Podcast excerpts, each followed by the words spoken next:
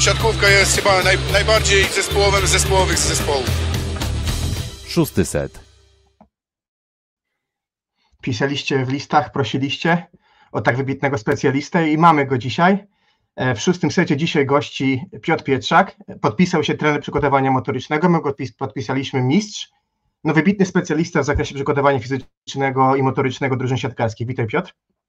Dobry wieczór, witam. E, mam ogromną przyjemność dzisiaj poprowadzić ten odcinek, więc żeby dopełnić naszą formułkę oficjalną, witam Was ze studia w Gdyni Kuba Lewandowski, jest z nami również ze studia w Rzeszowie Filip Kurfanty, cześć. E, Piotrek, e, chyba wypada od tego zacząć, bo myślę, że nie wszyscy do końca rozumieją, jak wygląda trening siatkarski. Jest to taka dyscyplina trochę inna od piłki nożnej, gdzie się dużo biega, więc patrzymy na kilometry, inna od triatlonu czy innych dyscyplin wytrzymałościowych, gdzie ten trening jest typowo wytrzymałościowy. A jak wygląda z Twojej perspektywy odpowiedni trening czy przygotowanie siatkarskie poza halą? Bo hale wszyscy znają, powtórzenia, ustawienia i tak dalej. Jak to wygląda ze strony przygotowania fizycznego zawodników do tak specyficznej dyscypliny, jaką jest siatkówka? Mhm. Myślę, że na samym początku trzeba zaznaczyć to, że to jest dyscyplina e, siłowa, e, siłowo-wytrzymałościowa, siłowa, e, dynamiczna. E, nie ma tutaj, e, powiedzmy sobie, długiego czasu, bo tak naprawdę mamy 5 setów, możemy grać 3 sety w godzinę, możemy grać 3, 5 setów e, w 2,5, do tego dochodzi rozgrzewka, więc myślę, że najdłuższy chyba mecz, myślę, że nawet chyba żeśmy ostatnio mieli przyjemność go zagrać. Zaczęliśmy w jednym dniu, skończyliśmy w drugim, no ale to są wysiłki rzędu 3-3,5 godziny maksymalnie. E, natomiast bazą tutaj przede wszystkim jest e, siła, siła, która jest podstawą tego, żebyśmy e, odpowiednio poruszali się na boisku, odpowiednio wysoko skakali, uderzali tą piłkę, ale te wysiłki mają charakter bardzo krótki, interwałowy, także może to, co na początku powiedziałem, to trochę się mija z tym, co, co, co mam na myśli. Natomiast y, chodzi o no, krótkie interwały, które, y, które mają miejsce. Akcja potrafi trwać od 7 e, sekund, zagrywka, przyjęcie, wystawa i piłka skończona w pierwszym, w pierwszym uderzeniu, to chyba najdłuższa akcja okolicy minuty, także jakby ten zakres też jest różny, patrząc pod względem samych przemian energetycznych, które są. A nie będziemy chyba tutaj mówili za dużo o fizjologii, bo bo są lepsi specjaliści od tego i, i myślę, że na ten temat mogą się spokojnie, dużo, dużo rzetelniej i szerzej e, wypowiedzieć. Natomiast, no tak jak powiedziałem, no, według mnie, według moich założeń, siła jest podstawą tego treningu i przez ostatnie kilka sezonów e, no jest to baza do tego, żebyśmy dobrze prezentowali się na boisku jest to baza do tego, e, żebyśmy wytrzymywali trudy sezonu. No właśnie, sezon trwa i może zaczniemy króciutko od raportu zdrowotnego w Twojej drużynie. Wiadomo, że są urazy mechaniczne, takie jak Daniela, którego, które pewnie ciężko przewidzieć i wynikają z, po prostu z pecha jakiegoś boiskowego. Ale wiele osób też naszych widzów na Twitterze pytało o dwa rodzaje sytuacje, jakie się dzieją teraz w Twojej drużynie, czyli jedna to są urazy przyciążeniowe Bartka, Olka, Łukasza, wynikające pewnie, ale to nam zaraz wyjaśnisz, z długości grania i z małej ilości przerw e, od, od grania, ale są też urazy zawodników, którzy mieli okres przygotowawczy, pełni w klubie i pół roku de facto mieli od ostatniego meczu plus ligi, czy tam pięć miesięcy do początku sezonu. Czy mógłbyś przekazać po pierwsze raport zdrowotny, a po drugie powiedzieć, z czego mogą wynikać te dwa różne rodzaje urazów? Czyli jeżeli chodzi o ten raport medyczny, nazwijmy to, e, no to mamy problem z Bartkiem Klutem, który ma e, zapalenie, zaostrzyło mu się ze względu na zwapnienie, które ma przy mięśniu czworogłowym. E, tak jak powiedziałeś, te nieszczęsne kontuzje w postaci złamanego, złamanego palca przez Daniela, no to no niestety nie jesteśmy w stanie tego przewidzieć i, i zdarza się. E, natomiast jeżeli chodzi o Olka e, i Łukasza, no to nie, były, nie są to urazy, które eliminują ich z gry w dłuższym, dłuższym czasie. Po meczu Superpucharu e, u Łukasza pojawił się problem e, mięśniowy e, w łydce, natomiast nie doszło tam do, do uszkodzenia struktury i mm, bardzo wydaje mi się, że mądrze i sam zawodnik do tego podszedł i, i sztab, że nie ryzykowaliśmy urazu, pogłębienia tego urazu, gdzie mogło być na przykład do naderwania i wiązałoby się to z dłuższą przerwą później e, w grze i, i możliwości prezentowania się na boisku. E, U Olka skurcze w łydkach też to są rzeczy, które według mnie są efektem braku adaptacji do tak dużych meczowych obciążeń, bo pamiętając to, że Olek jest e, wybitnym zawodnikiem, który reprezentuje nas na poziomie międzynarodowym, no to po tych turniejach, które się odbyły, e, mam tutaj na myśli mianowicie Mistrzostwa Europy i kwalifikacje do, do Igrzysk Olimpijskich, E, to były turnie, znaczy ten pierwszy był długim turniejem, później tak naprawdę tylko 9 dni, ale jakby nałożyło się to jedno z drugim i po prostu nie ma już tam możliwości długiego i, i ciężkiego treningu. Jesteśmy w cyklu meczowym i po powrocie do klubu mieliśmy dosłownie 5 dni do, do pierwszego spotkania a później już się zaczęła karuzela i, i brakuje nam tego treningu, brakuje nam możliwości e, przeskakania, przepracowania i dociążenia się w ten sposób, żebyśmy mogli w tym systemie trzydniowym dobrze funkcjonować. Jest to jakby element przede wszystkim adaptacji, tak jak powiedziałem, bo e, Zupełnie inaczej gra się turnieje w reprezentacji, zupełnie inaczej jest to ułożone czasowo, ale mamy czas do tego, żeby się do nich przygotować, odpocząć, a turniej tak naprawdę to już jest faza startowa, gdzie tylko podtrzymujemy i staramy się jak najdłużej e, być w tej najlepszej dyspozycji, natomiast już nie ma ani czasu, ani możliwości, żeby tam trenować. No i tak jak wspomniałem, E, turniej w Mistrzostw Europy zaczął się e, końcem sierpnia, skończył się w drugiej połowie września. E, turniej w Chinach zaczął się końcem września, skończył się 9, 8 bodajże października.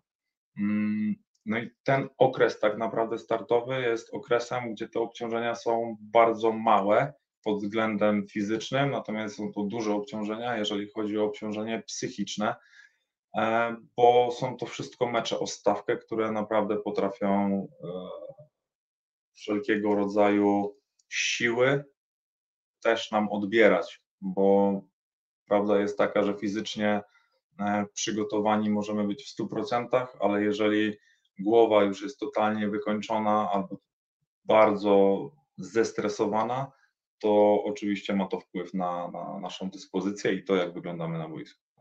Mm, chcąc uporządkować jeszcze temat y, sytuacji zdrowotnej w Zaksie, czy możesz powiedzieć, jaka jest sytuacja Bartka Bednoża, który nie zagrał w sobotę za Sekorysowią, ale już do grania wrócił? To jakiś chwilowy problem, czy nadal jest jeszcze nie wszystko do końca w porządku? E, nie, na szczęście z Bartkiem też e, już jest wszystko w porządku. U niego natomiast pojawiło się problem z mięśniami brzucha. E, tutaj to akurat sytuację biorę w 100% na siebie, e, bo chcąc e, powiedzmy przygotować się albo znowu zacząć trenować troszeczkę bardziej mm, skupiając się na, na stabilizacji centralnej, bardzo możliwe i najprawdopodobniej przesadziłem i po prostu doszło do, do naciągnięcia powięzi mięśni brzucha. Na szczęście, na szczęście nie chodziło tu o żadne włókno mięśniowe, e, więc potrzebna była po prostu krótka przerwa. Niestety tutaj krótka przerwa w tym sezonie może oznaczać, że możemy stracić dwa mecze albo zawodnika na dwa mecze, bo y, no jest to po prostu totalny roller coaster i no niestety takie straty są bardzo, bardzo, bardzo kosztowne. Myślę, że Mm. w- Kuba, jeśli pozwolisz, tylko kończąc może ten wątek, Marcin Janusz, jeszcze o nim, a nie, nie padło dzisiaj, a myślę, że wiele osób też czeka na to, aby dowiedzieć się, jak poważna jest sytuacja z Marcinem. Wiemy, obserwujemy w transmisjach telewizyjnych, że on się nawet w hali nie pojawia. Mógłbyś wytłumaczyć, na czym polega problem? I jeszcze, pojawia. Piotrek, jeżeli pozwolisz, y, bo wiemy, jak było z pewnymi skurczami, które miały miejsce w sezonie, kiedy graliście finał w Lublianie i potem poprzedni rok. Co zrobiliście, że poprzedni rok cały i kadrowy Marcin zagrał w Perfekt Zdrowiu? To musiała być jakaś praca wykonana trochę inaczej niż rok wcześniej? E, Nie, no i to jest właśnie sytuacja taka, że zawsze trzeba spojrzeć na daną sytuację i e, przyczynę danych problemów bardzo jednostkowo. Nie wolno wszystkiego wrzucać do jednego wora. E, Ja zostałem też zapytany bodajże o problemy z mięśniami brzucha w całej lidze i, i to też są rzeczy, na które ja absolutnie mogę tylko się zastanawiać i powiedzieć, co myślę, natomiast nigdy w życiu nie powiem, że to jest przyczyna, bo to było tak, tak i tak i ktoś coś gdzieś popełnił błąd. Eee, tak jak było w przypadku e, Bartka Bednoża, popełniony błąd, ręka w górę, koniec, więcej tego nie zrobimy. E, Po raz kolejny pokazuje to, że lepiej jest lekko coś nie dotrenować, niż trochę przesadzić. Prosta sprawa, lepszy jest zawodnik nie, lekko niedotrenowany, niż z urazem, który nam nie pomoże ani, ani w jednej kwestii. E, Z Marcinem e, i jego łydkami to też jest e, rozległy temat, natomiast w treningu nie zmieniło się nic, natomiast dużo się zmieniło w jego, w jego diecie i suplementacji leków, które on stosuje. I myślę, że więcej nie, nie, nie będę się na ten temat rozwijał, bo jest to jego osobista sprawa i nie chciałbym tutaj e, wchodzić w to. Natomiast w treningu nie zmieniło się praktycznie zero się zmieniło, natomiast efekt był zupełnie e, odwrotny, bo zostały poczynione kroki w, na innej płaszczyźnie. W takim razie wiemy, jak długo ewentualnie będzie jeszcze trwał jego powrót do grania? E, Tutaj też jest kwestia taka, że możemy tylko sobie coś zakładać, natomiast jak cały proces się potoczy, to już będzie inna, inna kwestia. U Marcina jest problem e, w tym momencie z wypukliną na kręgosłupie, która daje mu e, promieniowanie do, do nogi. No i mimo tego, że on trenuje, oczywiście nie jest to trening siatkarski, e, tylko bardziej e, jakby sfokusowany na, na problemie, żeby sobie z nim poradzić. E, Czytaj szeroka rehabilitacja, aczkolwiek e, możecie mi uwierzyć, że no niektórzy zdrowi pewnie mieliby problem z wykonaniem e, takiej objętości i ilości ćwiczeń, które, które teraz wykonuje i Marcin, i Przemek, bo Przemek też ma problem z kręgosłupem i mimo, że chodzi o dwa kręgosłupy, to ich jakby pochodzenie, y, przyczyny e, są zupełnie inne. U Przemka jest problem z kręgozmykiem, e, który, który no już ma od pewnego czasu. No i teraz pytanie, czy, czy to jest pech, czy nie pech, że to wszystko się wydarzyło w jednym momencie. E, U Marcina jakby do zaostrzenia tego, tej wypukliny doszło przy rzucie siatkarskim, U Przemka e, po prostu było to narastające odczucie mrowienia stopy i tego typu rzeczy, które nie miało miejsca w jednym momencie. Także zupełnie inne, e, zupełnie inne pochodzenie kontuzji, e, natomiast no nie zmienia to faktu, że obaj zawodnicy nie są póki co zdolni do, do gry, do treningu i zakładaliśmy, że przerwa 2-4 tygodnie, natomiast zobaczymy, czy wrócą szybciej, czy może trzeba będzie troszeczkę dłużej poczekać. Mm, To jest dużo też kwestii pecha, ale i nie tylko pecha. Myślę, że do tego jeszcze przyjdziemy. Natomiast już może kończąc ten wątek, już tak trochę nawiasem mówiąc, ja dobrze wyłapałem w transmisji telewizyjnej, że z kolei Radek Gil miał bańki stawiane na plecach, czyli jakieś kwestie przeziębienia tu jeszcze do tego wszystkiego doszły, czy to jest coś mi się po prostu przywidziało? Eee, Nie, Radek nie miał e, przeziębienia, natomiast e, pojawił się u niego problem z szyją, który tak naprawdę wracając z treningu do domu było wszystko ok. Rano się obudził i po prostu postrzał, także, także gdzieś tam cały czas ktoś tą laleczkę wódu dobrze tam musi nakłuwać i powodować to, że, że jest tam jakiś problem. Mm, bo na, na, przepraszam, na Radka dmuchamy i chuchamy, bo wiemy, że on jest już trzecim naszym rozgrywającym i Jak nie on, to kto? no właśnie, to, to już chyba nic wtedy. Aczkolwiek są różnego rodzaju e, pomysły, nasz sztab też nie próżnuje i, i próbuje rozwiązać e, problemy i, i nawet umożliwić trenować e, całemu zespołowi tak, żeby to było jak najbardziej efektywne. Powiedz mi, przez lata właśnie cała liga e, Jeszcze- mówiła. Jeszcze jedna rzecz, Mhm. jeszcze jedna rzecz, bo chciałem e, tutaj nadmienić, że zapomnieliśmy o Wojtku Żalińskim. Wojtek e, przychodzi rehabilitację, po operacji trzymamy kciuki, pozdrawiamy i, i myślimy, Tak. że wróci i też będzie nas, nas wspomagał. Życzymy- Wo- Wojtek chyba w misji, misji, misji siatki tłumaczył chyba swój uraz wtedy dość dokładnie, kiedy była diagnoza, jaka była sytuacja, jaki był zabieg. Także Wojtek, dużo zdrówka, czekamy na Tak. ciebie. Czy to nie, to nie Y- dlatego, że zapomnieliśmy o Wojtku, co po prostu jego sytuacja jest chyba najbardziej klarowna, więc po prostu życzymy jak najszybszego powrotu do zdrowia, mimo że wiemy, że kilka miesięcy będzie trzeba poczekać. O, widzę, że nas Wojtek Żeliński ogląda, bo kazał Ci Piotrek podziękować. Przez, przez wiele lat y, liga, wszyscy w lidze mówili, co z tą Zaksą, zero kontuzji, takie granie, taka intensywność. Mm, praktycznie przeszliście od y, sezonu z Nikolą, graliście w każdym finale każdych rozgrywek i kadrowicze grali praktycznie w każdym finale każdych rozgrywek, tak? Poza Paryżem chyba Łukasz i, i Aleksander mają medal każdej dyscypliny, każdego, każdych zawodów, w których brali udział. Czy to jest na końcu tak, że ten organizm trochę musi się odpłacić, że macie poczucie, tak jak trochę moi trenerzy, jak rozmawiamy o triatlonie, mówimy, dodajesz sobie paliwa, dajesz paliwa, dajesz paliwa, ale kiedy za długo idziesz na rezerwie, ten samochód trochę się musi odezwać. Nawet jeżeli ta rezerwa nie powodowała, że gaśnie w pełni, to po jakimś czasie troszeczkę coś musi wyjść? Czy to, to nie, było, nie jest trochę tak?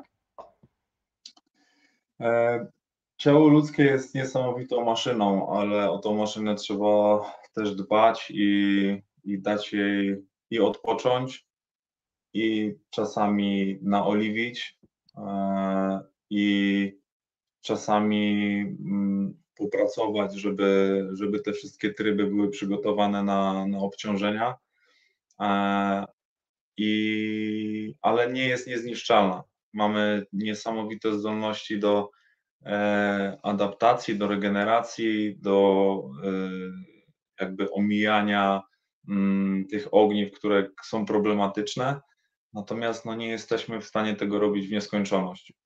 E, I tak jak w samochodzie ten licznik tyka i jeżeli powiedzmy ilość skoków oddanych w sezonie e, przekroczy e, poziom akceptacji albo poziom e, tego buforowania tych skoków, no to musi nam się coś niestety przydarzyć. Nie mówię, że to musi być jakaś ogromna kontuzja, która nas będzie e, eliminowała z grania, ale takie zwykłe przeciążenia, które być może latami też gdzieś się pojawiały, też się nawarstwiają i też dadzą swój sygnał. No niestety, jeżeli chodzi o plecy, no to siatkówka jest o tyle niefajna, że tu komponenta e, tego skrętu i przeprostu, wyprostu dla naszego kręgosłupa jest naprawdę czymś bardzo, bardzo niezdrowym. Natomiast y, no poprzez szeroko pojętą prewencję i, i ćwiczenia, które e, wykonują zawodnicy tak naprawdę dzień w dzień. Bo oni trenują codziennie. Mogą mieć dzień, półtora wolnego, jeżeli czas na to pozwoli. Natomiast ich organizmy cały czas, cały czas są poddawane treningowi. Czy jest to trening rehabilitacyjny, czy jest to trening na siłowni, czy jest to trening siatkarski. Cały czas jest to rodzaj bodźca, który nasz organizm, z którym nasz organizm musi sobie, sobie poradzić. E, I e, jakby clue tego wszystkiego jest, że bez regeneracji odpowiedniej, na odpowiednim poziomie, w odpowiednim czasie, odpowiedniej jakości przede wszystkim, no niestety ryzykujemy i zbliżamy się do tej czerwonej linii. Może tak bym to nazwał. Mówiłeś o turniejach reprezentacyjnych i tej specyfice, że jesteście głównie w jednym miejscu i tam kończy się mecz. Zawodnicy muszą stanąć do wywiadów, nie zawsze wiadomo, chcą, bo też chcą się regenerować, chcą usiąść na stół fizjo, chcą przyjąć odpowiednią dawkę witamin, e, suplementów, chcą się położyć, chcą dać ciało odpocząć. Na ile częste podróże i tym bardziej podróże niestety autokarem, to utrudniają Wam? No niestety, niestety takie są realia e, naszej ligi, ale chyba tylko nie naszej. Wszyscy sobie z tym jakoś muszą radzić, natomiast no, ma to ogromny, ogromny wpływ na e, dyspozycję i, i tą regenerację, o której, o której cały czas mówimy.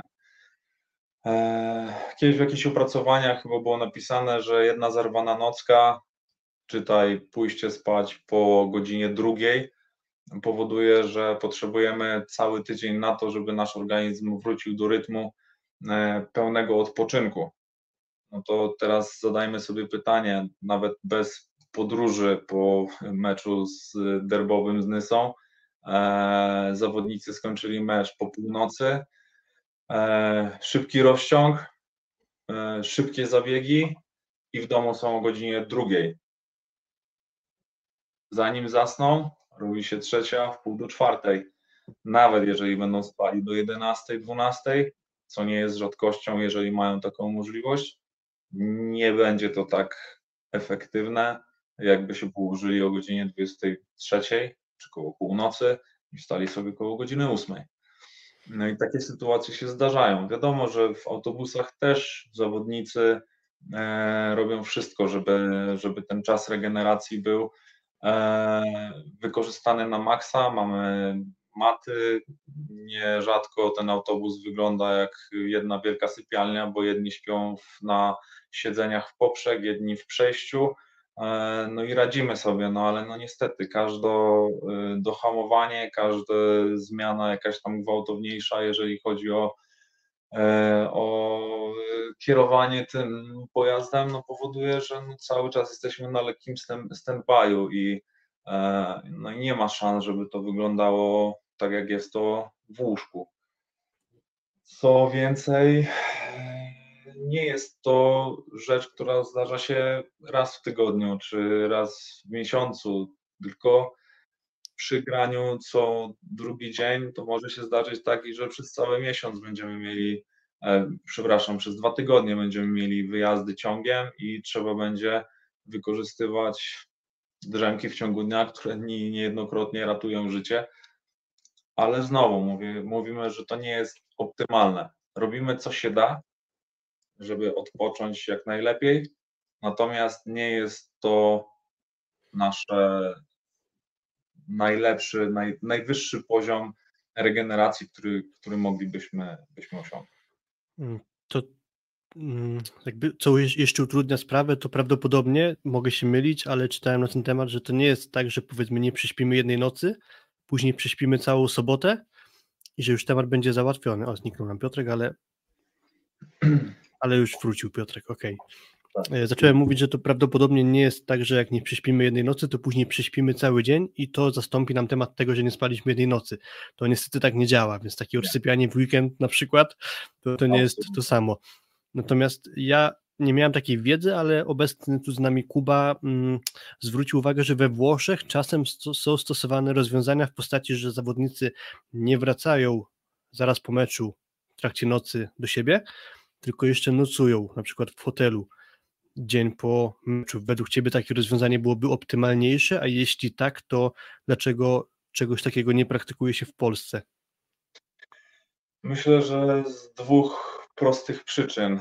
E, jedna to są finanse, a dwa to jest e, kwestia tego, że jeżeli zagramy, strzelam mecz w środę, kolejny mecz mamy w sobotę, no to tracimy cały czwartek na dojazd i e, mimo tego, że się pięknie zregenerujemy, to nie dotkniemy piłki e, dzień przed meczem, powiedzmy, czy tam półtora dnia przed meczem, prawda?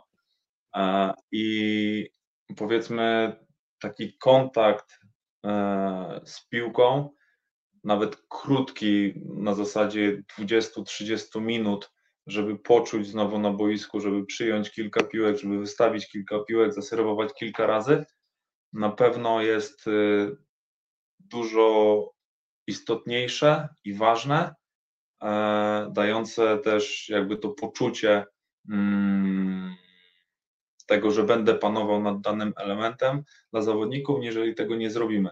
Bo jeżeli strzelam, taka sytuacja jest cztery razy w miesiącu, no to wypadają nam cztery dni i to tak będzie się nakręcało, więc trenerzy nie są też zwolennikami e, odpuszczania siatkówki w ogóle e, w takich krótkich odstępach czasu, bo musimy gdzieś trenować. Musimy gdzieś jako team e, zrobić coś, żeby chociaż jeden element poprawić, bo tak naprawdę, jeżeli nie zrobimy nic, no to uwsteczniamy się i nasze umiejętności niestety będą, będą spadały, procenty będą spadały i, i nasza gra też nie będzie wyglądała tak, jakbyśmy chcieli.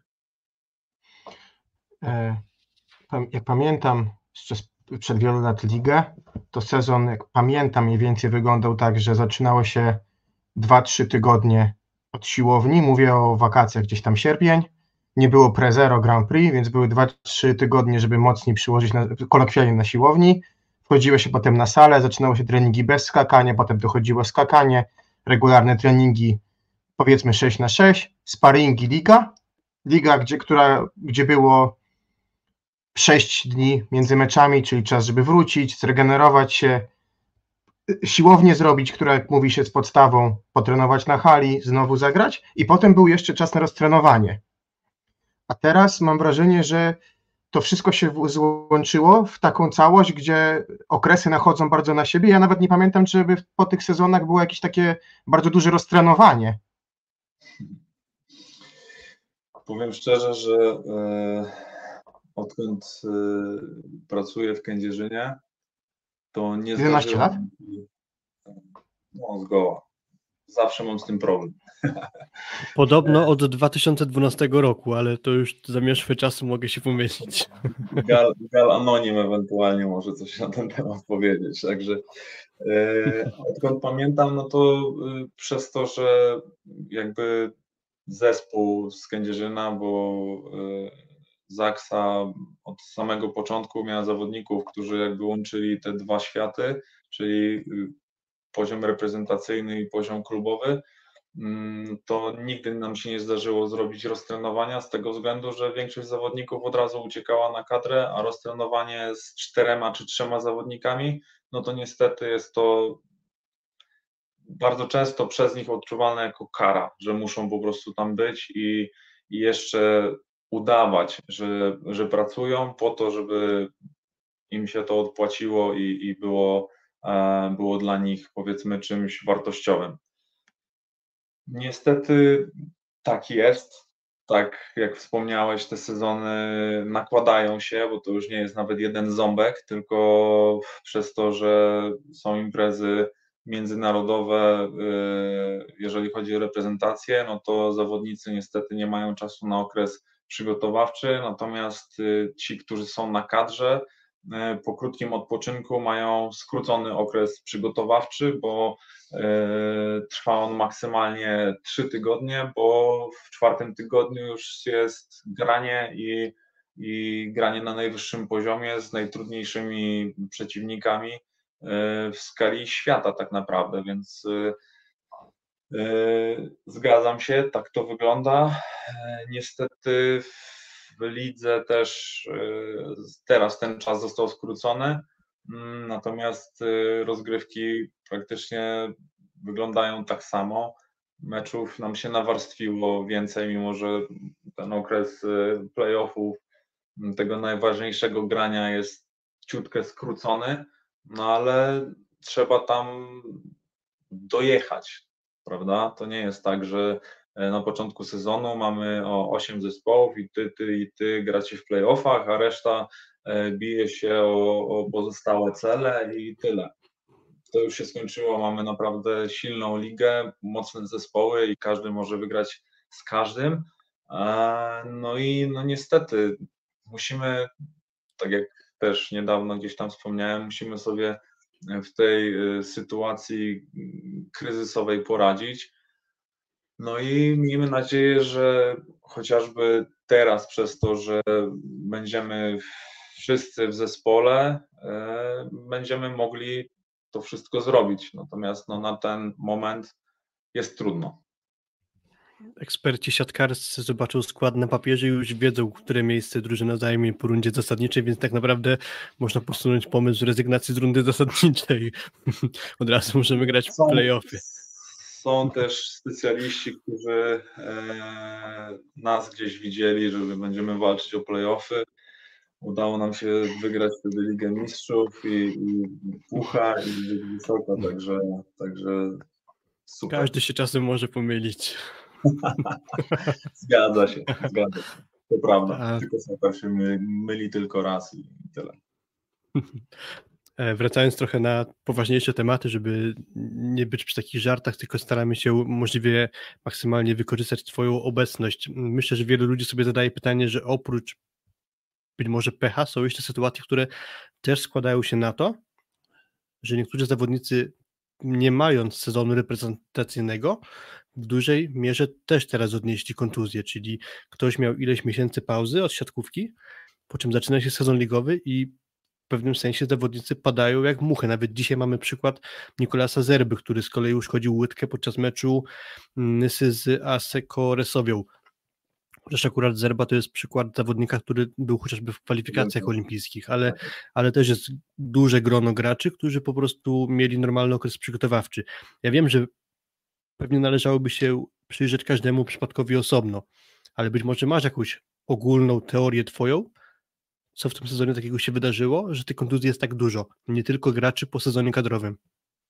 A mogę mieć teorię, zanim odpowiesz Piotrek? No. Przez to, Ale że możesz, jest tak jesteś ekspertem, liga, możesz się pomylić. Nie, jest tak intensywna liga, więc te przygotowania są trochę inne niż na ligę, która gra ciut rzadziej, ciut mniej intensywnie i może od początku nałożono zbyt duże obciążenia? Myślę, że teoria jest jak najbardziej y, możliwa. E, mało tego, y, też jakby pęd tej ligi e, jest spowodowany terminarzem, kalendarzem tak dalej.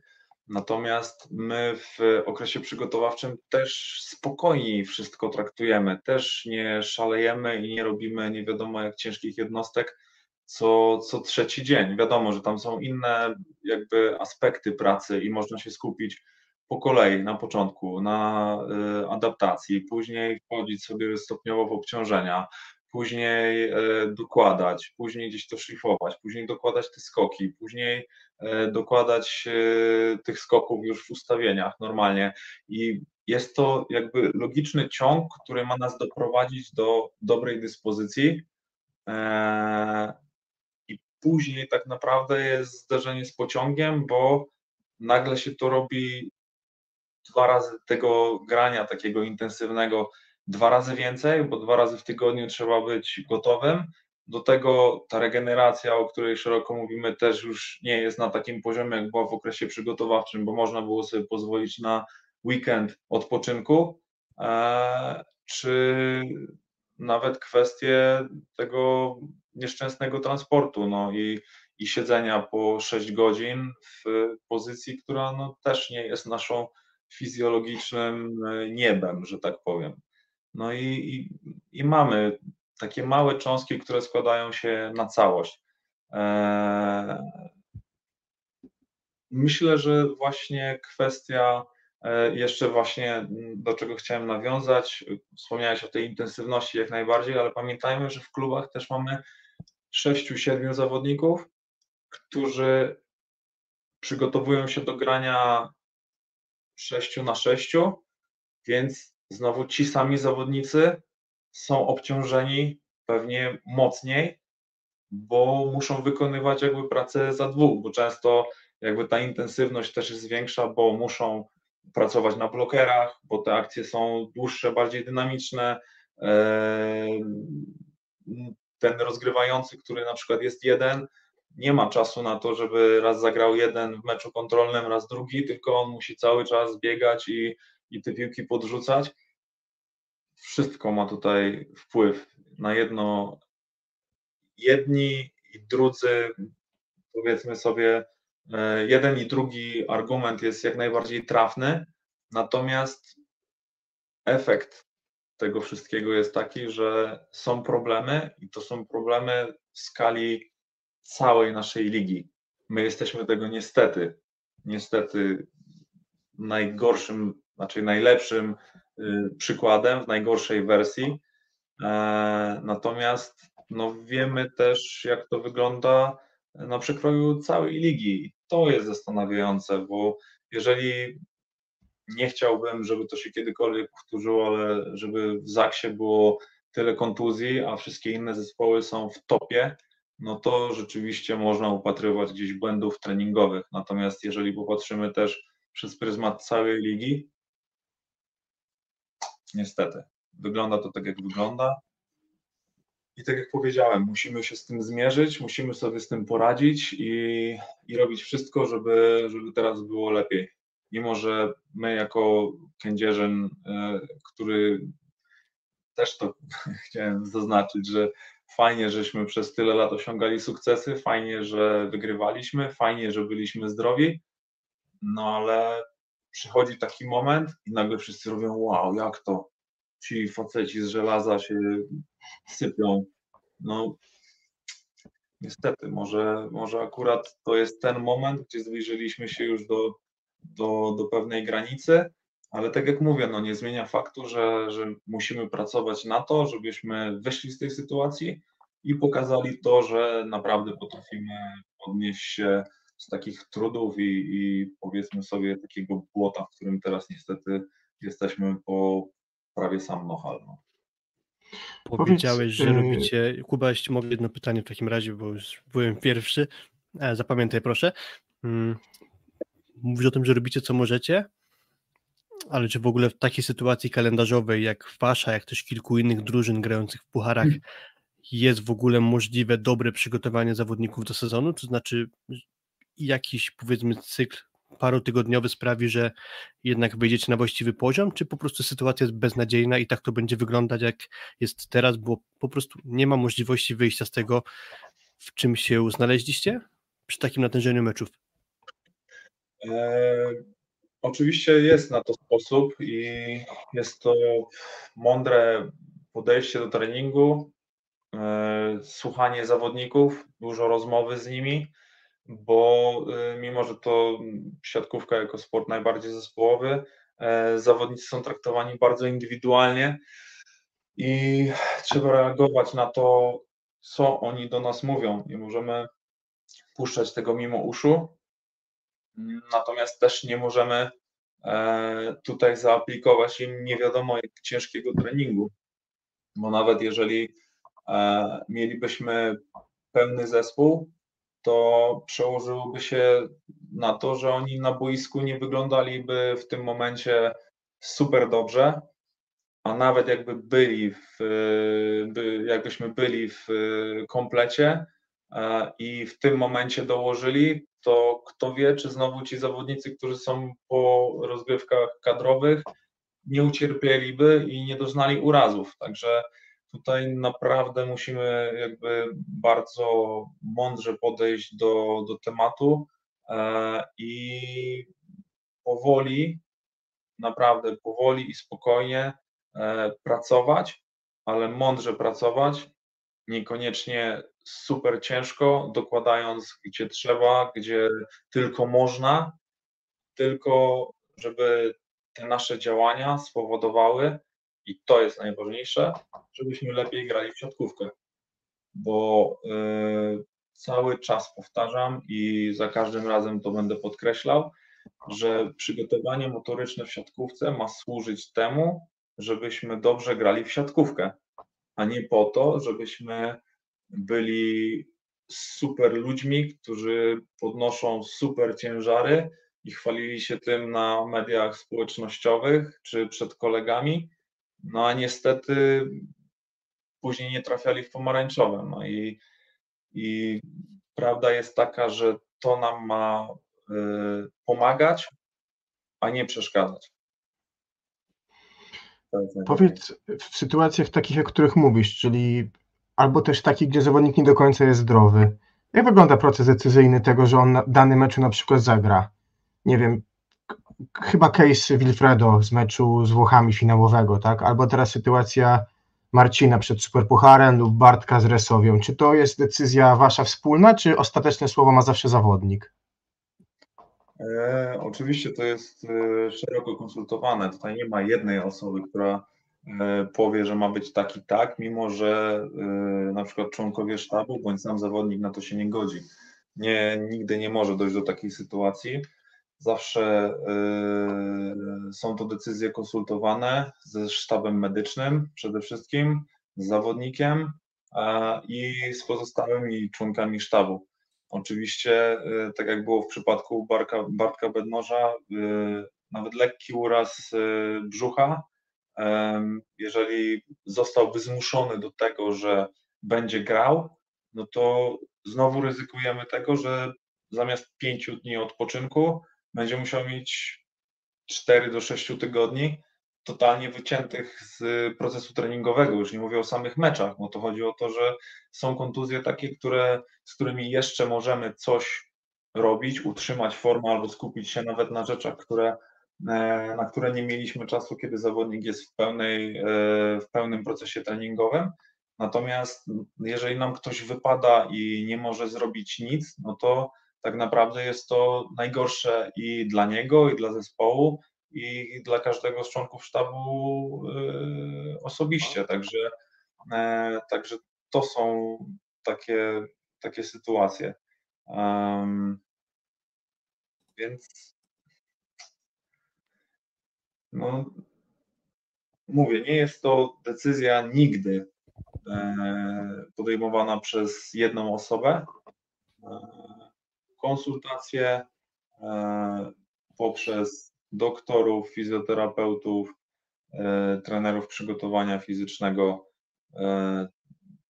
Oczywiście trener zawsze podejmuje decyzję na samym końcu i on jest szefem, natomiast no, nie spotkałem się jeszcze z trenerem. Mam nadzieję, że, że tak to zostanie, że jeżeli doktor czy fizjoterapeuci powiedzą, że ten zawodnik dzisiaj E, nie może zagrać, bo ryzykujemy, on i tak go wystawia i, i, i gra.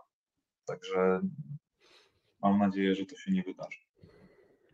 A czy są jakieś konkretne dane, które by pokazały, że nasilenie parametrów e, świadczących o zmęczeniu wpływa na zwiększoną liczbę kontuzji? Czy jest korelacja między jednym a drugim?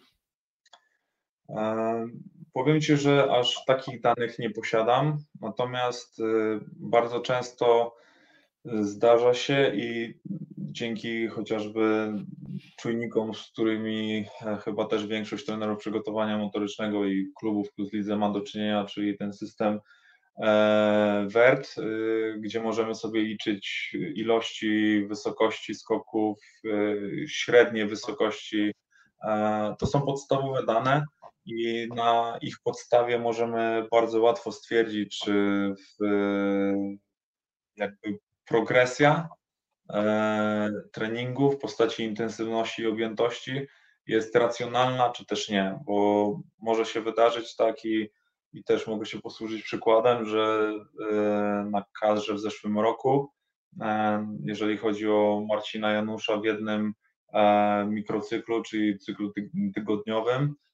Marcin oddał około 860 skoków, co wydaje się liczbą całkiem sporą, aczkolwiek okazało się, że w następnym mikrocyklu w czwarty dzień już po tych skoków 1300 bodajże, czy już ich było 500 więcej tydzień do tygodnia, mimo że mieliśmy jeszcze dwie jednostki w zanadrzu e, i gdzieś tam grę kontrolną, która miała być w szósty dzień. I już wtedy reagowaliśmy, powiedzieliśmy, że i wtedy też ze zdrowiem zaczynało się, czyli ze zdrowiem, nawet nie ze zdrowiem, tylko z samym samopoczuciem i e, subiektywnym odczuciem zawodników, jak oni wyglądają, jak się czują, jak e, e, poruszają się, bo to też jest e, bardzo łatwo widoczne, jeżeli osoba już jest naprawdę przemęczona i zbliża się do, do kresu jakichś swoich e, możliwości, to widać to i po zachowaniu, i, i w zwykłej rozmowie. Oczywiście, tak jak powiedziałem, w samym poruszaniu, no widać, że to już nie ma tej świeżości, tej szybkości, tego błysku, który, który jest normalnie. No ale jeżeli ciągu jednego tygodnia objętość nam się zwiększy o 100%, jeżeli chodzi o, o skoki, no to już tutaj jesteśmy naprawdę jak nie jedną y, nogą za linią wroga, no to stąpamy po bardzo grząskim gruncie i, i prosimy się tylko o kłopoty. Także, także tutaj jakby ten monitoring też jest bardzo, bardzo istotny. E, pojawiło się pytanie na czacie, mm, w takim razie już dokończę. Damian Pawlik, takie pytanie może bardziej specjalistyczne, ale być może jest też w podobnym e, zawodzie jak ty. Mm, czy mógłbyś nam zdradzić, czy oprócz ankiet, wywiadu RPE, o czym powiedziałeś, stosujecie jakiś inny monitoring zawodnika? To jest pierwsze pytanie. A drugie, czy czasami nie warto poświęcić dwóch, trzech kolejek, czy drugiej, trzeciej kolejki w przypadku gracza kadrowego, aby przedłużyć adaptację do nowego sezonu? Jeżeli chodzi o tę formę monitoringu, no to tak jak powiedziałem, na kadrze jeszcze korzystaliśmy, no ale to jest o tym, o tym wspomniał, e, o ankietach. E, są też oczywiście mm, badania krwi, które robimy na początku, to już mówię o klubie, na początku i pod koniec okresu przygotowawczego, żeby te parametry sprawdzić. Do tego skoki, E, czyli ten system WERT, no i na siłowni do takiego monitoringu już stricte podczas treningu e, sensory, które dają nam obraz prędkości wykonywanego ruchu. No akurat y, korzystamy, zmieniła się nazwa, kiedyś to było VMAX Pro, a teraz wyleciało mi z głowy. Natomiast sensory, które, które stosujemy E, na siłowni w celu weryfikacji prędkości e, w zależności od celu, jaki mamy na danej jednostce. Mm, I teraz jeszcze tam była jeszcze. E, przeczytam jeszcze raz, żeby nie było niejasności. Czy czasami nie warto poświęcić drugiej okay. lub trzeciej kolejki w przypadku gracza kadrowego, aby przedłużyć adaptację do nowego sezonu? W sensie dwóch, trzech kolejek. Pewnie, no, byłoby super, jakbyśmy e, mieli kim go zastąpić w tym wypadku. Także no, e, jeżeli chodzi o, o, naszą sytuację, no to jest to niemożliwe. E, I z autopsji i z własnego doświadczenia wiem, że nikt nie chce mm, jakby poświęcenie już kojarzy się z czymś, że wynik będzie zgoła inny niż wygrana, no bo jak się poświęcamy, no to po to, żeby dać odpocząć, ale może się to wiązać z przegraną. Nikt tutaj nie chce, nie chce przegrywać, nikt nie chce oddać punktu i każdy chce walczyć o to, żeby, żeby wygrywać, wygrywać mecze. E, jeżeli ktoś ma taki komfort i, i ławka jest na tyle mocna i szeroka, że może sobie tych zawodników spokojnie e, wymieniać, nie tracąc na jakości, e, to myślę, że tak trenerzy robią w większości. Natomiast no, jeżeli jakby jakość tych drugoszustkowych zawodników nie pozwala na utrzymanie takiego poziomu, który prezentuje pierwsza szóstka, no to żaden trener nie będzie tego robił i nie będzie ryzykował utraty punktów i, i później świecenia oczami bo chciałem dać komuś odpocząć, ale tak naprawdę na tym traci cały zespół, więc zawodnicy, którzy nie grają, również na tym cierpią, bo później będą musieli trzy razy więcej się wysilić, żeby nie daj Boże przegrać e, jakieś inne spotkanie.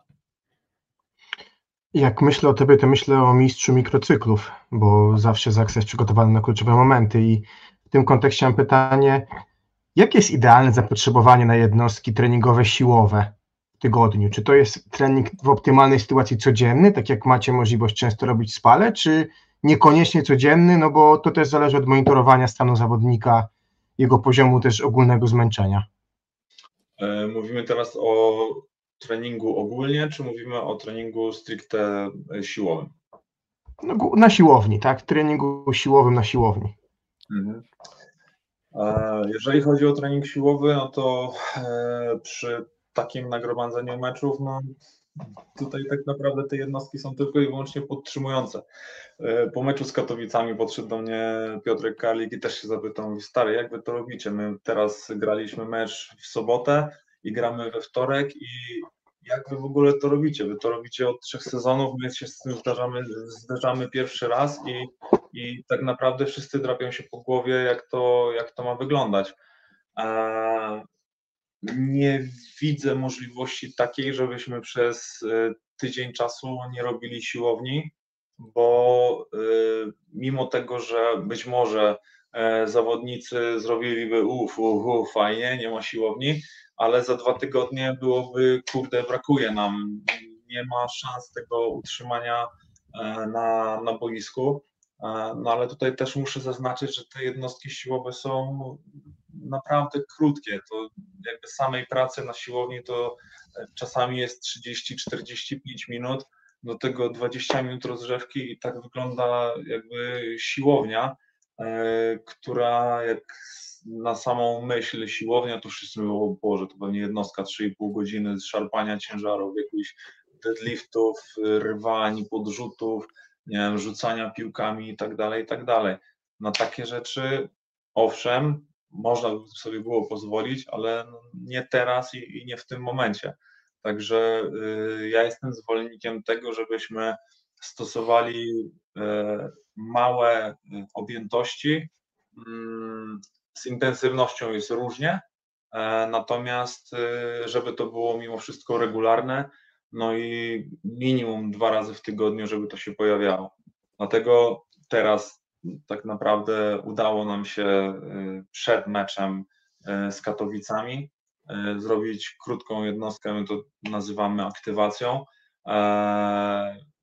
po porannym rozruchu i to jest kolejne, to jest 15 minut. Wchodzimy, robimy trzy ćwiczenia, pach, pach, pach, wychodzimy, ale już mamy jakby bodziec, przepraszam, który może, e, który jest w stanie nas e, przygotować do meczu i zabezpieczyć w dłuższej perspektywie czasu, bo jeżeli zagramy 50 spotkań w roku, no to mamy 50 małych możliwości do tego, żebyśmy podtrzymali naszą fizykę, bo nie mamy czasu na to, żeby robić to e, w cyklu, jakbyśmy mieli grać raz w tygodniu. Czyli odpocząć, zrobić ciężką siłownię, trening w drugi dzień, albo zrobić dwa, albo jeden trening siatkarski, skupić się tylko i wyłącznie na elementach, które są nam potrzebne na boisku i dwa dni przed meczem e, zrobić jednostkę taką dynamiczną, skierowaną tylko i wyłącznie na, na moc i, i tyle. To jest idealne warunki idealny sposób, żebyśmy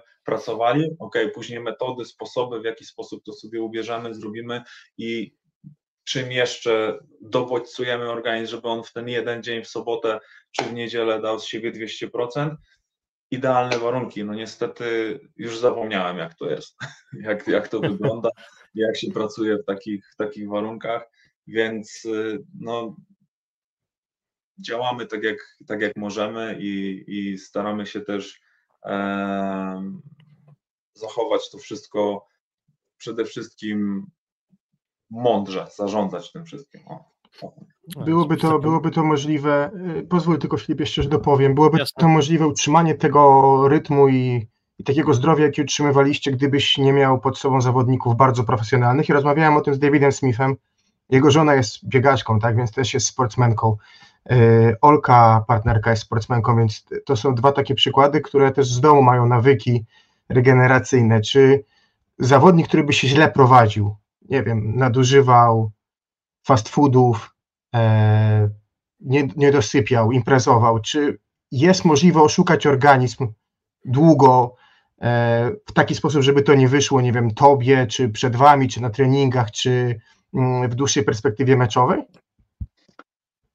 Oszukiwać możemy, tylko tak naprawdę w ostatecznym rozrachunku oszukujemy samych siebie. Myślę tutaj o zawodnikach w tym wypadku, bo e, co z tego, że super trenujesz, co z tego, że e, super ciężko pracujesz na, na siłowni, jak e, nie zwracasz uwagi na to, co jesz i, i tak jak powiedziałeś, zamiast zjeść pełnowartościowy posiłek, idziesz i zjadasz za przeproszeniem jakieś śmieci, które... Kebaba. Chociażby. Aczkolwiek od czasu do czasu też nie możemy nikomu tego zabronić. Niech to będzie rzecz, która się zdarza sporadycznie i niech będzie nawet swojego rodzaju nagrodą za dobrą robotę. I nie ma w tym ani pół problemu.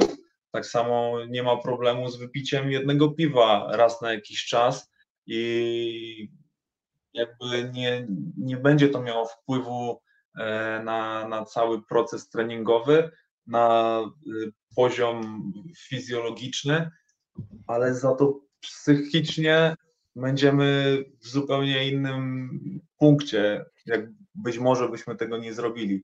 Natomiast wszystko zależy od tego, w jaki sposób i jak to będziemy, będziemy robić. Jak często e, będziemy uciekać do takich wymówek, jak często będziemy sobie pozwalali na nie wiem, hamburgera z, z McDonalda, jak często będziemy sobie pozwalali na słodkiego batonika na stacji benzynowej, jak się wraca, e, czy dopijali to wszystko e, już nawet z sokiem jabłkowym, który jest napakowany cukrem po, po brzegi i mimo, że no przecież to jest owoc, to jest zdrowe, no to e, jeżeli wypijemy litr takiego soku, no to w niczym nam to nie pomoże.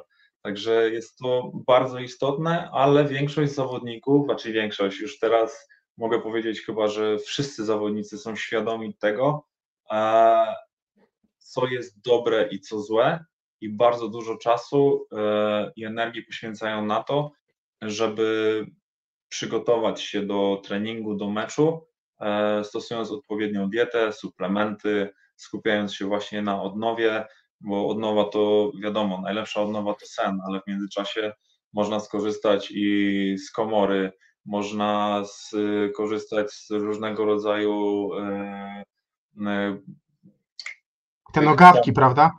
Pomp, tak, e, do, do tego masażu limfatycznego, żeby przepłać to wszystko, żeby te nogi były świeże na następny dzień. Także chłodzenie wszelkiego rodzaju, te wszystkie zabiegi, oni są już tego świadomi, bo przez ostatnie 10 lat to naprawdę się zmieniło i, e, i mamy do czynienia naprawdę z profesjonalnymi zawodnikami. Natomiast są też zawodnicy, którzy mm, nie prowadzą tego sportowego trybu życia i są na najwyższym poziomie, tylko zawsze trzeba sobie zadać pytanie, czy w odpowiednim momencie, jak on by jednak zmienił swoje nawyki, czy nie zagrałby dwa lata dłużej, trzy lata dłużej, pięć lat dłużej, każdy rok to jest kontrakt, który bardzo często jest niemały e, i 5 lat to naprawdę może być duża różnica, jeżeli chodzi o, o, o zarobki. No, tylko i wyłącznie o tym mówmy, a na przykładzie Davida Smitha, no to jak ja słyszałem historię, że on przychodzi do Kędzierzyna z myślą o tym, żeby to był jego ostatni sezon, bo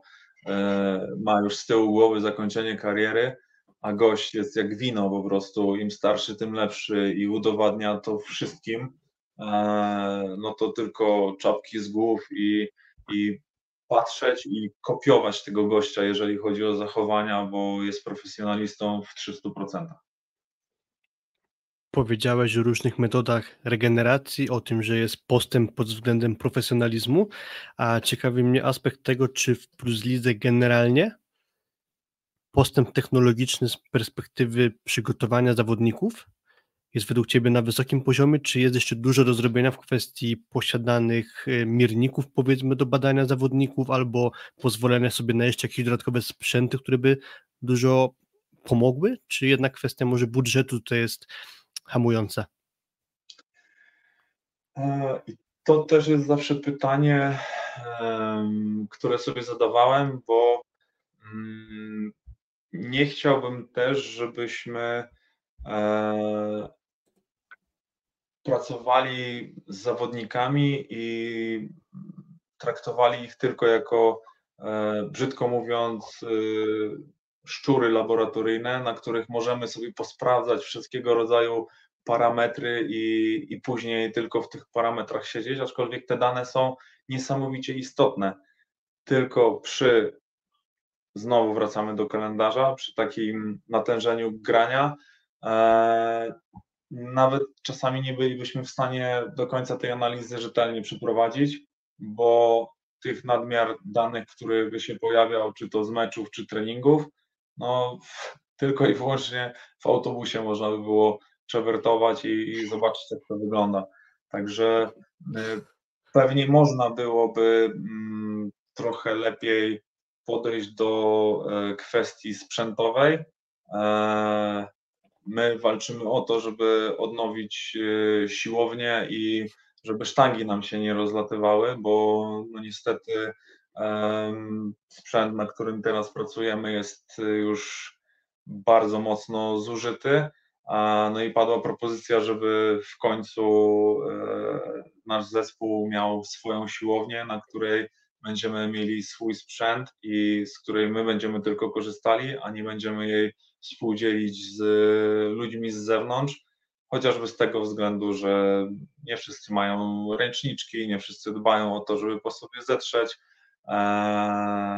i nie każdy myśli o tym, żeby te E, handle czy krążki, z których korzystał, odnieść na miejsce. No i my niestety, chcąc coś zrobić, musimy to zrobić dla kogoś. Także mam nadzieję, że nam to się uda, bo już takie rozmowy zostały gdzieś tam e, rozpoczęte. E, a jeszcze wracając do takich powiedzmy technologicznych możliwości, to naprawdę jest bardzo dużo jakby technologii, które, które można stosować ale z drugiej strony też musimy powiedzieć, że to nie są tanie rzeczy. I e, taki system, na przykład e, GPS, nazwijmy to katapult, który jest też stosowany w, w siatkówce, no to są niemałe pieniądze. E, I tak jak mówię, fajnie, jak taki sprzęt by był, ale oprócz tego, że ten, o ten sprzęt fizycznie musimy zadbać, żeby go każdy zawodnik miał, założył, E, nie zapomniał o nim, to jeszcze później musimy przeanalizować wszelkiego rodzaju parametry 14 zawodników, a to ma 24 godziny. E, minęła godzina, Piotrek, pozwolisz dwa ostatnie, dwa, trzy ostatnie pytania, dobra? Śmiało. A jeśli pozwolisz na więcej, to oczywiście jesteśmy przygotowani. Wiesz, na Twitterze dużo było pytań, dużo było pytań też o kadrę, my dużo jesteśmy wokół klubu. Mm, to, to może tak łącząc te dwie, dwie kwestie. Cały czas mówisz, że przy tym kalendarzu bardzo ciężko spracować indywidualnie z zawodnikami, mierzyć parametry. Czy taki czas, jakim jest Spała, gdzie szczególnie na przykład przed, nie wiem, finale, finale Aid w Gdańsku, czy przed Mistrzostwami Europy, chociażby w Zakopanym, masz dużo czasu, to jest najlepszy czas do pracy indywidualnej nad zawodnikiem, nad ulepszaniem też jego parametrów skocznościowych, parametrów siłowych, może i nawet, nie wiem, pozycji, e, w której wykonuje pewne ćwiczenia e, z Twojej działki? Mm, bardzo długi czas e, pracowałem nad tym, żeby poprawiać zawodników pod względem jakości ruchu. I to był dla mnie jakby cel, gdyż wyda- znaczy byłem przekonany, że jeżeli dana jakość ruchu e, poprawi się, to jego performance sportowy też jednocześnie będzie lepszy. Niestety bardzo często zderzałem się ze ścianą, bo chcąc na przykład poprawić wzorzec przysiadu, e, poświęcaliśmy na to dużo czasu, dużo energii, efekt był mały bądź prawie niewidoczny. I wtedy taki zawodnik mówił mi, no stary, pracujemy dwa miesiące nad tym, żeby poprawić mój wzorzec. Idzie to jak y, krew z nosa i nie widzę też progresu w moim performanceie, bo jeżeli chcę poprawić wzorzec, no to jednocześnie muszę zdjąć troszeczkę obciążeń i skupić się na jakości, żeby później móc progresować. Natomiast no, bardzo często mi się zdarzały takie sytuacje i w którymś momencie powiedziałem sobie, stary, no nie możesz jakby pracować nad tym, żeby naprawiać gościa od samego, od samego początku, a nie dbać o to, żeby on dobrze prezentował się i był przygotowany na trudy, na trudy sezonu. I wtedy zacząłem kombinować w najprostszy sposób, a mianowicie, jeżeli ktoś nie był zdolny do wykonania danego wzorca, no to go nie robił.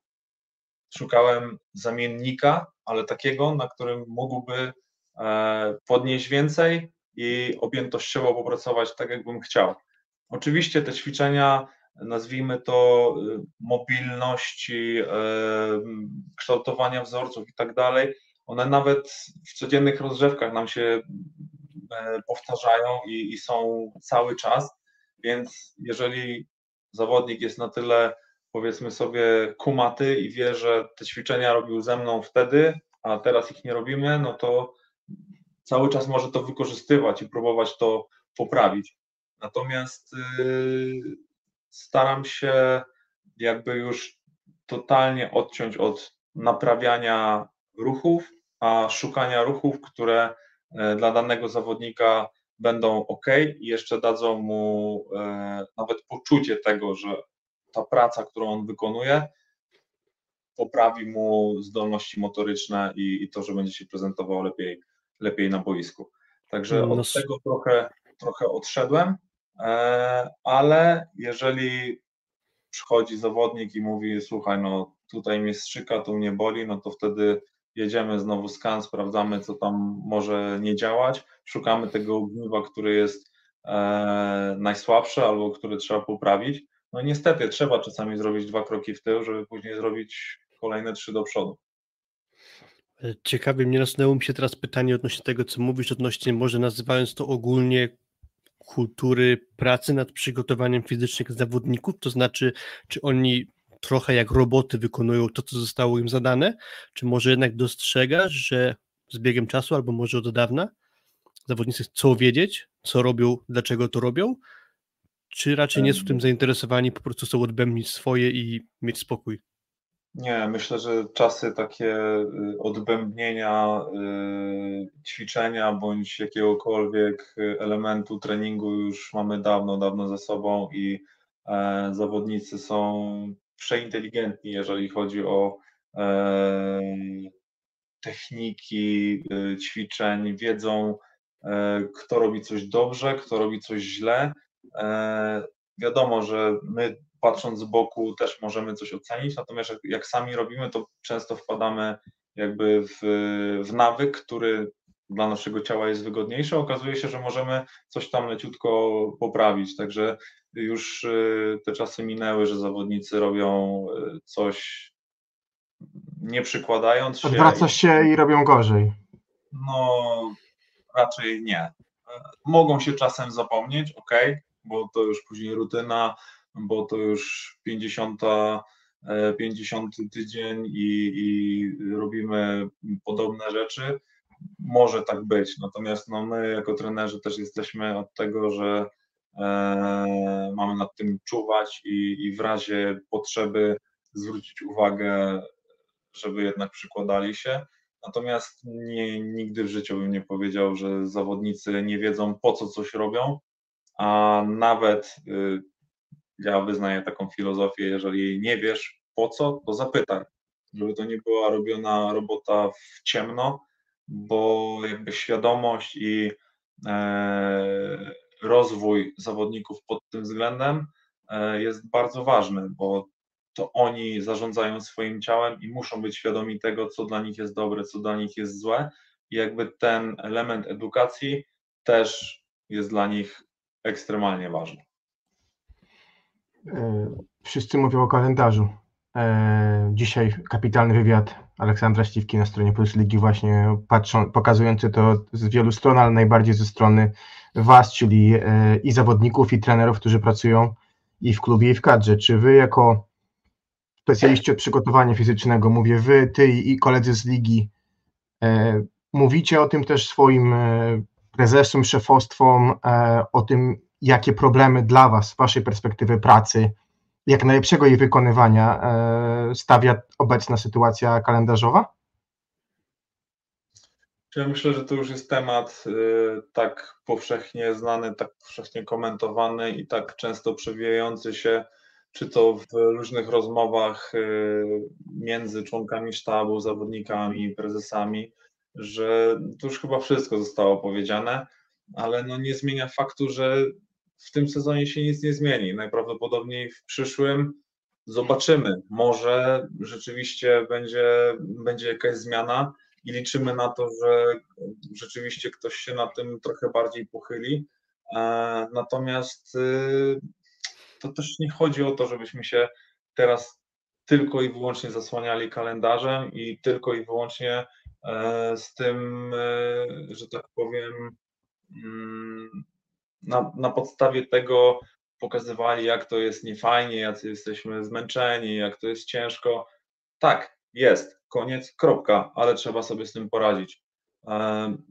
Nic nam nie da, że będziemy kolejną godzinę mówili, o, że fajnie byłoby zagrać jeden mecz w tygodniu, e, albo nawet mieć dłuższy okres e, wolnego pomiędzy jednym czy drugim okresem. Nie ma, po prostu. Jest rzeczywistość, jaka jest. Musimy sobie z tym poradzić. E, Teraz z perspektywy Zaksy Kędzierzyn-Koźle mamy ekstremalnie trudną sytuację. Tak, mamy, ale musimy się z tym zmierzyć. Musimy dać z siebie wszystko, żeby było lepiej, żebyśmy e, w tej sytuacji, tą sytuacją na koniec sezonu się nie tłumaczyli, nie zasłaniali, bo chcemy walczyć i zrobimy wszystko, żebyśmy byli w jak najlepszej dyspozycji najbliższym czasie możliwym. Kilkakrotnie z różnych stron pojawiały się informacje, że będzie zebranie, będą jakieś mm, rozmowy o tym, aby sytuację zmienić, czyli w domyśle, żeby szła ku lepszemu. Powiedziałeś przedtem o tym, że już nie pamiętasz, jak to jest mieć komfort pracy nad przygotowaniem fizycznym zawodników, ale może pamiętasz, jakie jest marzenie w tym kontekście Twoje, czyli jak według Ciebie powinien taki kalendarz wyglądać w kontekście nasilenia meczów, przejazdów i czasu na trening, żeby zawodników być w stanie optymalnie przygotować? No Znowu musielibyśmy trochę więcej czasu na to poświęcić. Natomiast y, no ja bym chciał, żeby to było po prostu trochę spokojniejsze, bo mm, już z naszego punktu widzenia y, treningu, nagromadzenia y, meczów, e, niemożliwości e, zrobienia pełnego cyklu przygotowania pod jeden mecz, e, to już wszystko zostało powiedziane, ale nawet z punktu widzenia zwykłego kibica, no włączymy telewizję i cały czas leci siatkówka.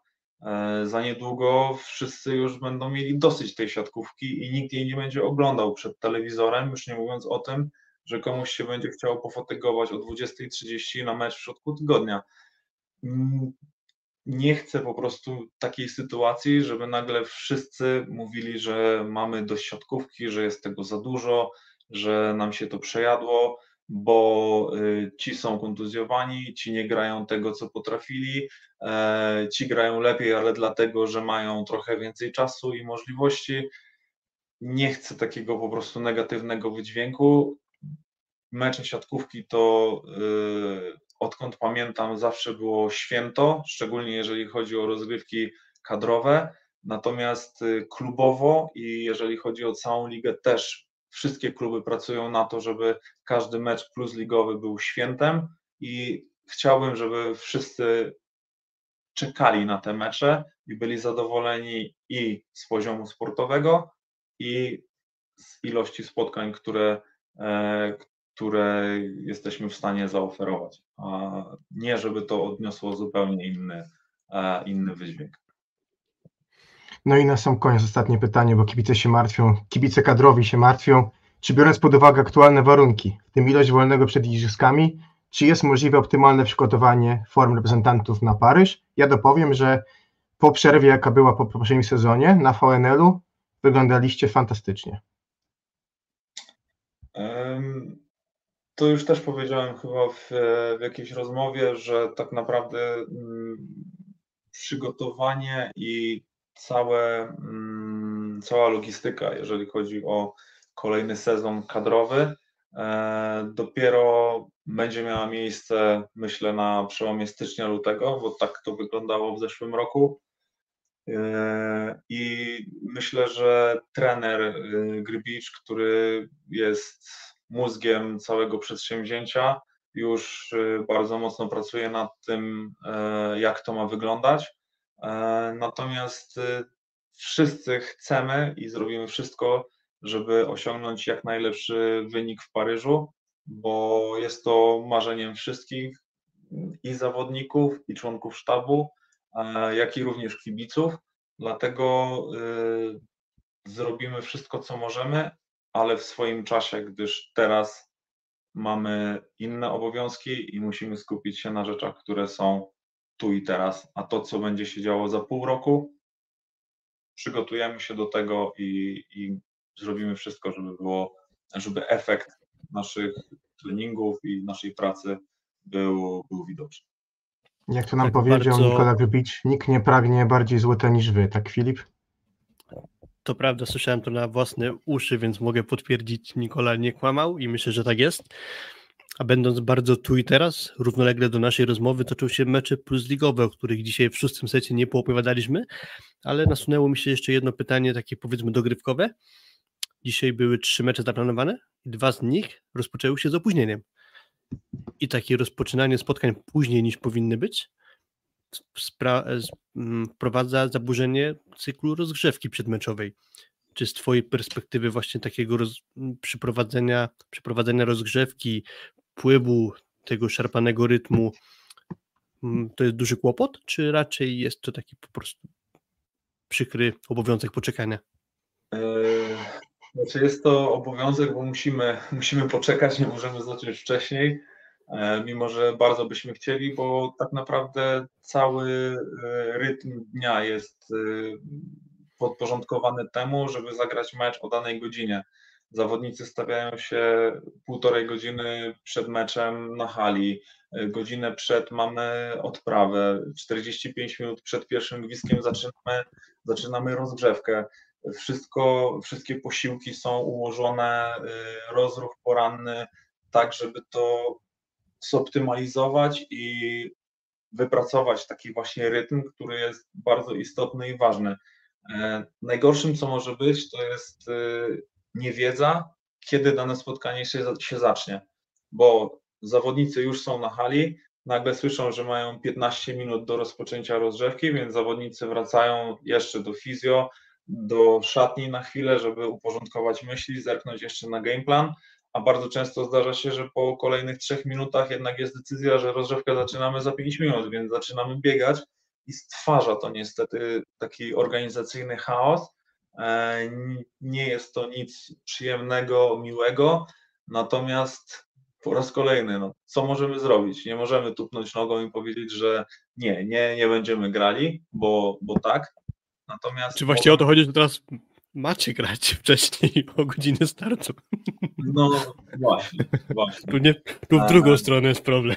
No, natomiast, y, natomiast no jest to kolejna kwestia do, do poruszenia, żeby to w jakiś sposób ustandaryzować, bo nie zapominajmy, że to nie są y, rozgrywki szkolne, to nie są, y, to nie jest granie dla przyjemności, dla Y, kilku amatorów, którzy się zbierają raz w tygodniu, tylko to są zawodowcy, którzy są najlepsi w swoim fachu i to jest ich praca.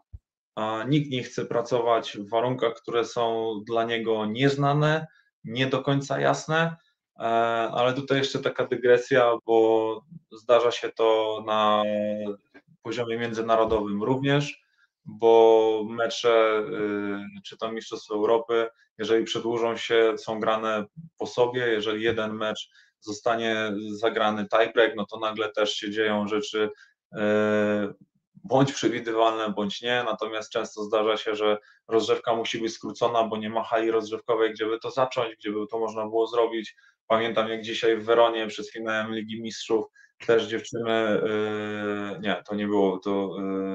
Yy, Lubiana. Dziewczyny, dziewczyny, ale to nawet w Lublianie było tyle fajnie, że mieliśmy salkę rozrzewkową, natomiast w Weronie też było tak, że dziewczyny przed nami się tam tłukły 5 setów, E, bardzo długo, no i nagle przychodzi pani i mówi, macie 32 minuty i zaczynamy. Ja mówię, no jak, stary, mamy najważniejszy mecz w sezonie, mamy protokół rozgrzewki na 46 minut, a tu mi pan przychodzi i mówi, nie, macie 32 i jazda, i koniec, i show must go on. No i, i tutaj się zaczynają rzeczy wtedy e, niesamowite, no ale to już mówię, też zależy to od nastawienia i, i jakby samego podejścia zawodników, bo oni też widzą, co się dzieje, więc ich profesjonalizm w tym momencie jest y, bardzo, bardzo potrzebny, bo doskonale wiedzą, że y, normalnie wygląda to inaczej, ale nie ma wyjścia, trzeba grać najważniejszy mecz w sezonie i, i, sobie z tym poradzić, także to też jest ich wielka siła, natomiast nigdy nie chciałbym, żeby to się stało regułą i żeby zawodnicy już wiedzieli nawet, a, że dzisiaj to pewnie się przedłuży, a, a bo to stwarza taki trochę e, takie podejście mało, y, mało przyjemne przed meczem i, i może mieć wpływ na, na te pierwsze piłki czy, czy początek spotkania, e, żeby, żeby rozpocząć je z kopyta, tak jak powinno być. I tu postawimy kropkę. Ja tylko powiem, że na końcu nic by nie było bez Was, zawodników i trenerów, no bo każdy element układanki siatkarskiej jest ważny, no ale na końcu to Wy stanowicie o jakości widowiska i o to, chyba nam wszystkim chodzi, żeby ona była jak najwyższa. Dziękujemy bardzo, Piotrek, to była wielka przyjemność. Przy okazji, oczywiście, korzystając tak z zasadnego, zacnego gościa, prosimy o lajki, suby. Wiemy, że nie jest Was więcej niż łapek w górę do tego nagrania, także prosimy o to bardzo. Jeszcze raz, Piotrek, dziękujemy mm, za tę rozmowę. Dużo zdrówka dla Was, bo chyba to w tej chwili jest najważniejsze, po prostu zdrowie dla Was, żeby te koszmarne problemy się skończyły. Zdecydowanie. Dziękuję ślicznie, pozdrawiam. Dziękuję za rozmowę. I my również dziękujemy. Filip. Ja również dziękuję, Piotrek, za Twój poświęcony czas i zdrowia życzę oczywiście.